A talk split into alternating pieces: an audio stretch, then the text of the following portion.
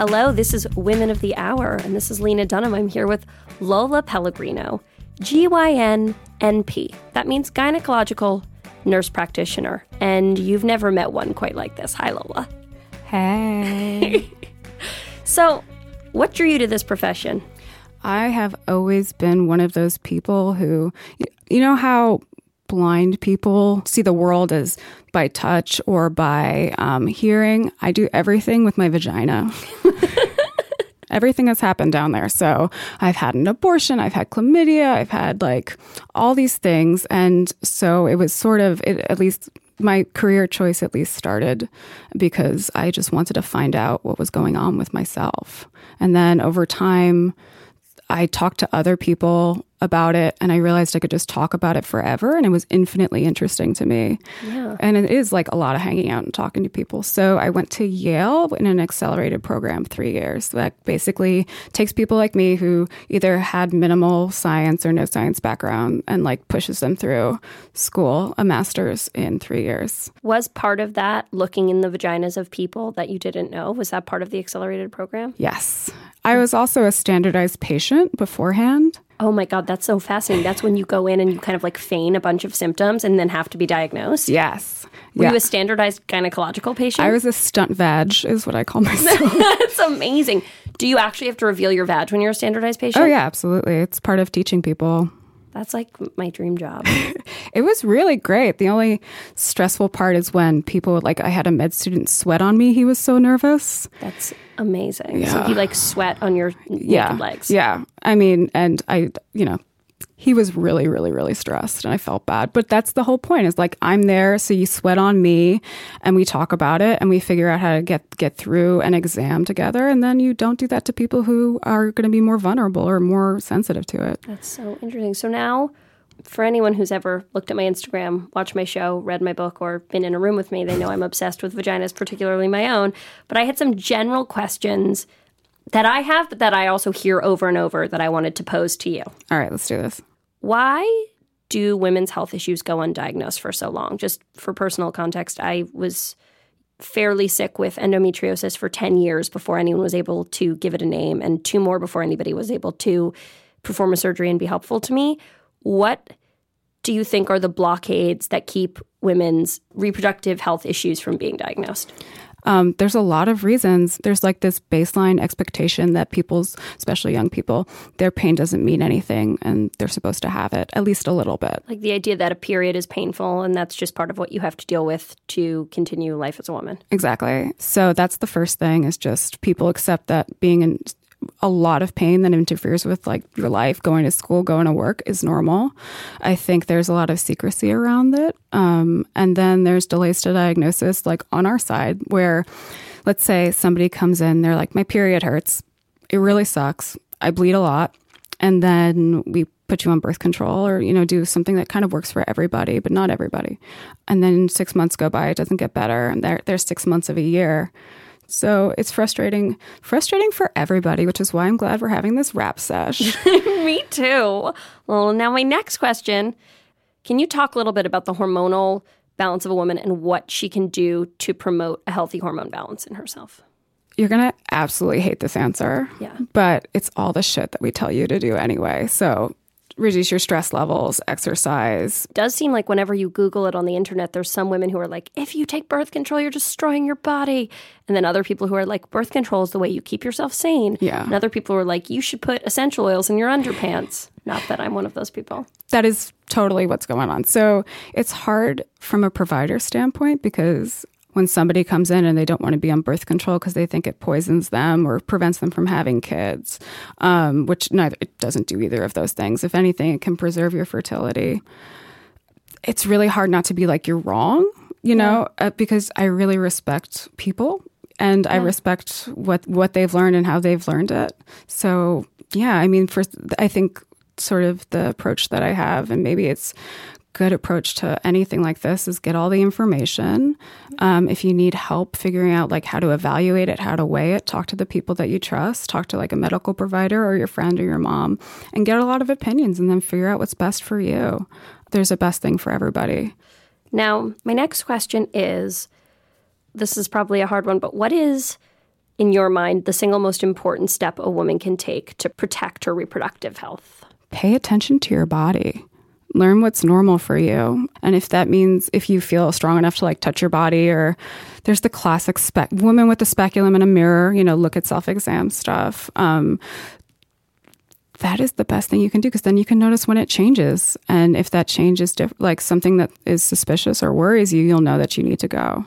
And then you can have early detection on things that might otherwise be really dangerous. Absolutely. Um, I have a friend who's 29, well educated, loves sex, is awesome and hilarious, who went to the ER over the summer because she found her cervix. So she basically felt her cervix and thought like something's very wrong here. Yeah. And I mean, it makes sense. I mean, the cervix can feel like it looks like a shiny donut and Yeah. it's about the size of your fist. And sometimes it can be as soft as your lips, and other times in, in your cycle, it can be as hard as your nose. And so I think she said it was very firm. And so she found like this firm, basically like little donut in her vagina that she had never noticed before. And she freaked the fuck out because what the hell is that? It's supposed to be like smushy and soft and warm in there. I once went to the gynecologist. This was like five years ago during a crazy New York heat wave. And I'd been having sex with someone I probably shouldn't. And my vagina just felt really weird. And I went to the gynecologist and I was like, well, this is the moment where it turns out I have like nine kinds of the clap and my luck is over. And despite using protection, my I'm just going to have to go back to my family and hang my head in shame and hide for the rest of the year. And the doctor literally was like, I've had 10 women come in this week because it's so fucking hot and they don't know what it feels like to just have like a hot vagina. Yeah, it's really hot. Also, people definitely have higher rates of yeast infections and stuff like that. You got you sit in a bathing suit for too long. That is totally possible. I too. literally sat in a bathing suit for two. I sat, got went in the rain in shorts and then sat in them this summer and then got a UTI. Lena. I know it was shocking. An immaculately conceived shorts UTI.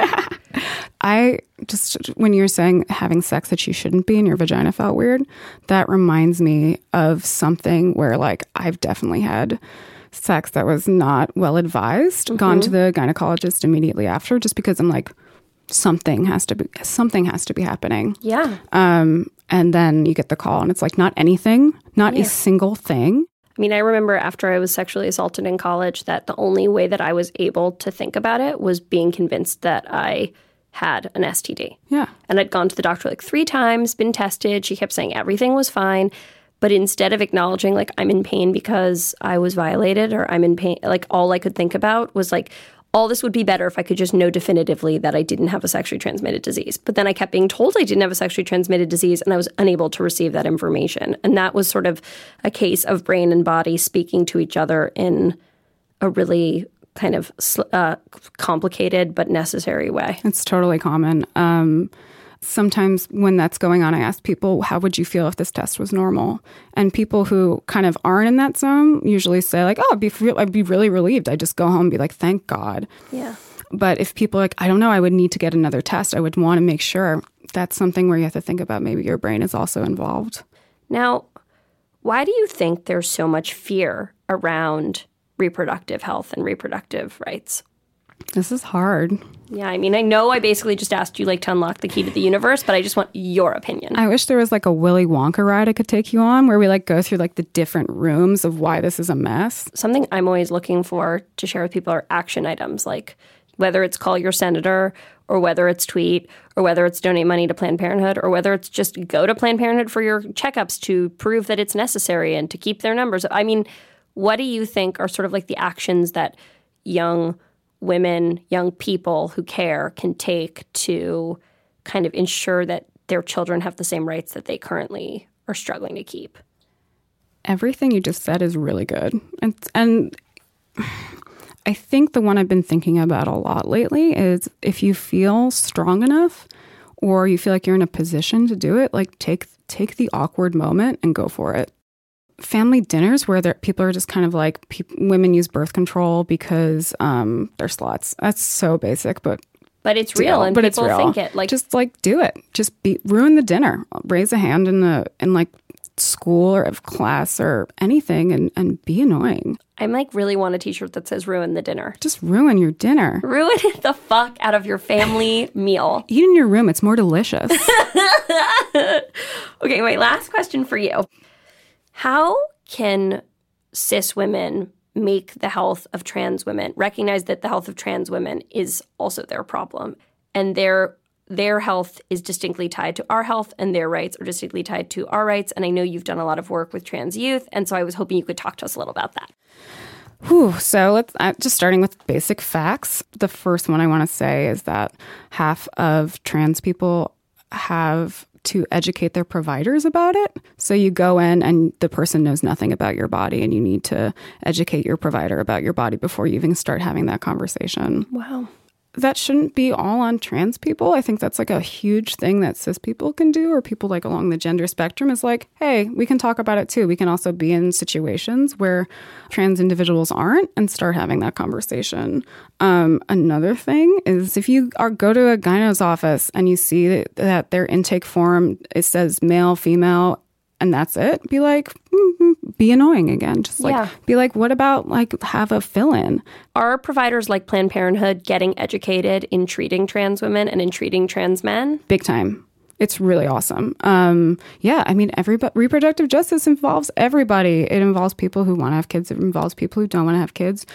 Gender nonconforming people along the spectrum. It's not just like it's not just women. I mean, it involves men. Like my boyfriend just did a PSA for Planned Parenthood talking about the fact that it's a place where men can go. And so many people don't understand. They think it's like, you know, the Jimmy Choo store and like you can't go in if you're a boy and find a pair of shoes, which the Planned Parenthood is a place where everyone can go to have that part of their body served. Yeah. Um, And for so many people, their gynecological practitioner becomes their primary practitioner. That's the only doctor a lot of women go to. Absolutely. I mean, we have to make sure that if that's somebody's only entry point to care or only access to care, then like we're taking care of everything and everybody. Yeah. I mean, I remember once seeing like a teen couple at the emergency room. I was there for endo and she was there sobbing and holding her boyfriend and it became deeply apparent to me that she just had the worst UTI ever.